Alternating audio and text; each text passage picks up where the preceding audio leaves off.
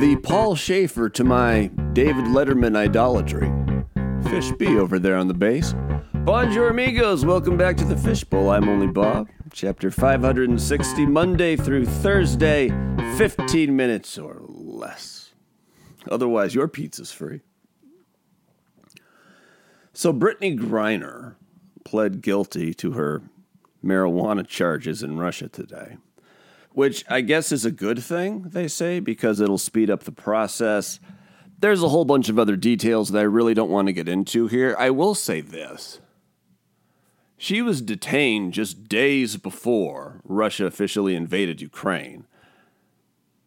And I think we all remember about that time it was happening, like weeks before the Biden administration was basically giving daily press conferences saying Russia's going to do this, and then they'll do that, and they'll do that. And Russia did a lot of those things.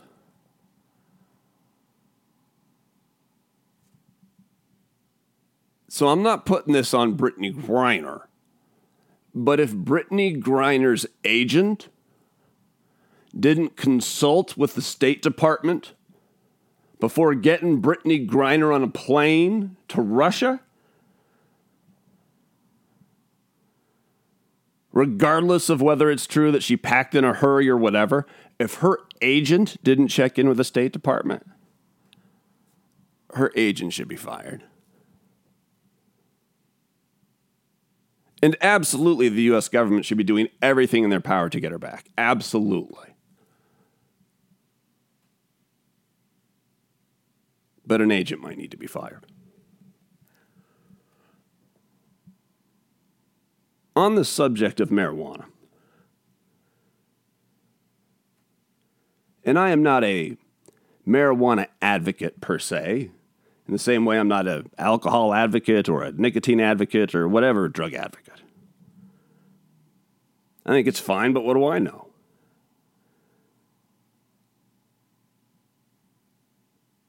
I think most psychiatrists will tell you, neurologists will tell you, that psychiatry in general is kind of a low information area of medicine. And marijuana research is an especially low information area of medicine.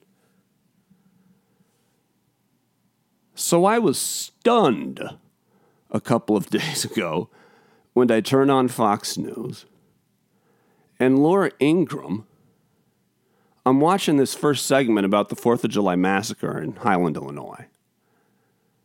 And I'm like, holy fucking fuck nuts. She's trying to pin this thing not on video games or, you know, no Bibles in elementary school. No, no. This time, she was blaming it on the weed. Laura Ingraham said that regular pot users a significant percentage of them, and significant, by the way, is a totally subjective term that has no place in science, but significant, according to Laura Ingraham, number of regular pot users suffer psychosis and, quote, other violent personality changes. And everyone knows someone who smokes weed. Seen a lot of psychosis and other violent personality changes? To the point that one day they're about to go on their Mormon mission, and the next day they're shooting up a parade. Not to make light of the tragic events, but that's just how absurd this is. And if I made a point of rebuffing every absurd thing I heard on Fox News, that's all this show would be, and I don't want the show to be that. That's really boring. But I think this particular segment was so egregious, I am compelled by the podcast gods. I'm compelled. When I hear something like regular pot users leads to psychosis, psychosis, by the way, the definition of, wanted to make sure I had it right disconnection from reality and other violent personality changes. And then she cited some study and had on some expert Forget proving any kind of causation. They didn't even prove any correlation. Because I'm guessing, other than, you know, you know, the, uh, the way she tried to correlate the shooters is she, uh, she put up the horribly frightening mugshots of uh, the Uvalde shooter and the Highland Park shooter. Just look at those eyes. Well, yeah, their eyes are fucking crazy. They're fucking mentally ill. They're mentally ill before the weed got there. And you could find similar numbers if you looked at, you know, I'm pretty sure they're doing the weed, the drinking. What about the effects of vaping nicotine causing psychosis? What if Red Bull and Monster Energy are causing violent personality changes and a disconnection from reality? Because I've been dealing with mental health shit for a long time and had the pleasure of being in hospitals where a lot of other people were too.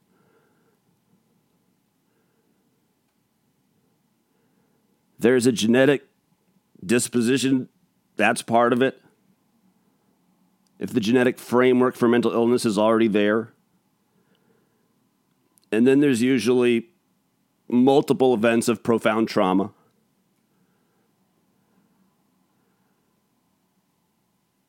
And then at some point, something comes along and the brain just pops. Not always, not to overgeneralize, but that's a common trajectory. Furthermore, most mental illness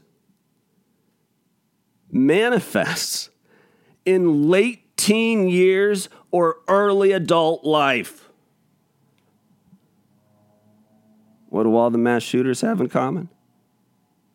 Late teen years, early adult life. What else is going on? When that mental illness is manifesting in the late teen years and early adult life, the peak of hormones, the peak of adolescent angst, the peak of adolescent resentment.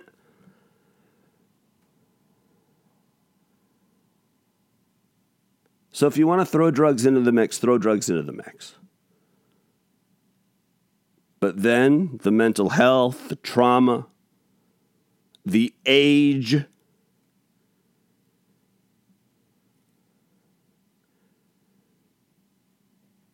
Because at this precise moment,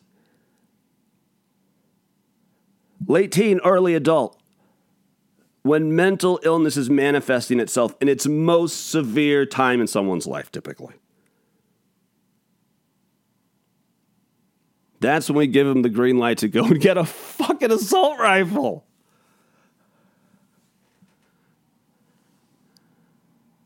Think about that at the precise wrong time. We want to give a troubled young man an assault rifle. Is the exact precise time we're giving them assault rifles.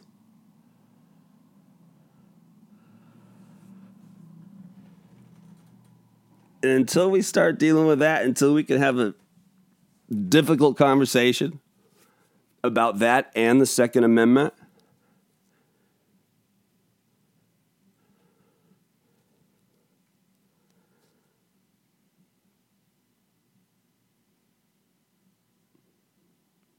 I don't think any of us think the uh, Highland Park incident was the uh,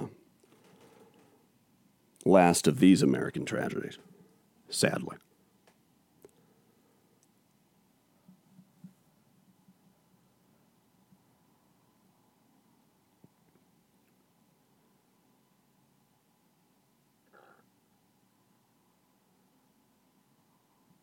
Sometimes long pauses are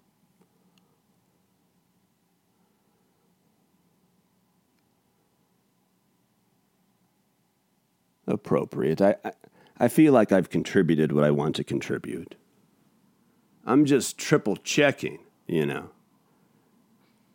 Because today in real life, in real time, it's Thursday. This podcast is Monday through Thursday because Friday is the weekend. Learn it, live it, love it.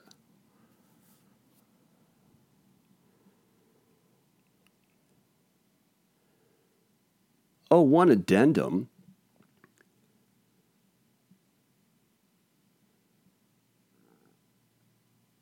I believe a couple shows ago we were talking about the 4th of July massacre, and at some point my brain stumbled to a place where I was suggesting that, that once you get on any kind of law enforcement mental health radar, then, you know, to get a weapon of mass destruction, that someone needs to sign off on it.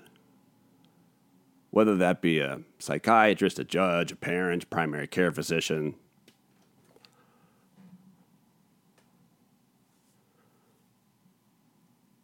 But when I said that, I didn't realize, and I, I, I do my damnedest to provide factual information, that the gun laws in Illinois, which of course is a liberal state, are real quirky and vary greatly based on city and county and where you are in the state.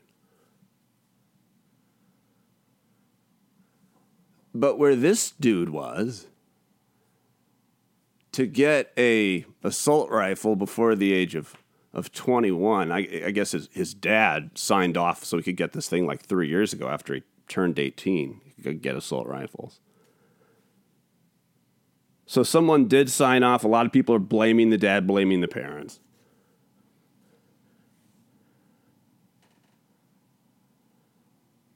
Okay, I don't want to I don't want to go there with this show.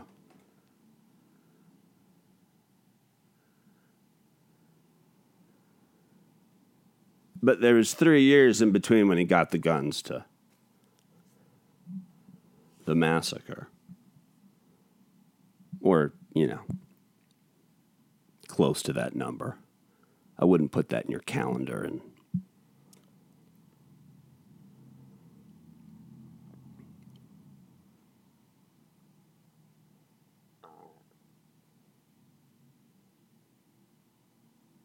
All right, so uh, let's cut it there today. Can I tell you something I'm thinking about for next week, real quick?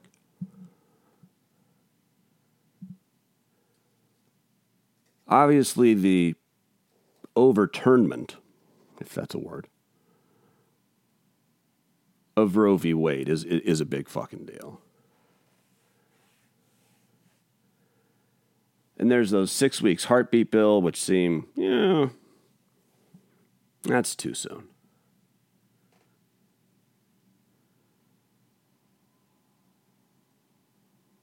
But as in terms of the Democratic position,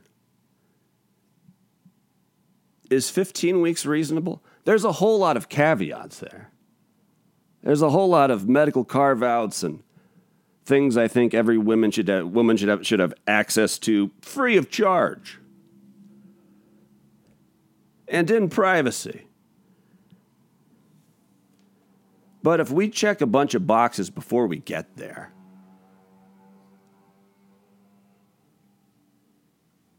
for the Democratic Party and for the country is 15 weeks, which is just a little bit over the first trimester, is, is 15 weeks reasonable?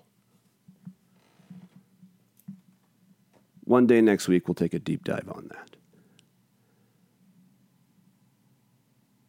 Have the best weekend ever. If you can't be safe, at least be lucky. Till next time, say adios, Fishby.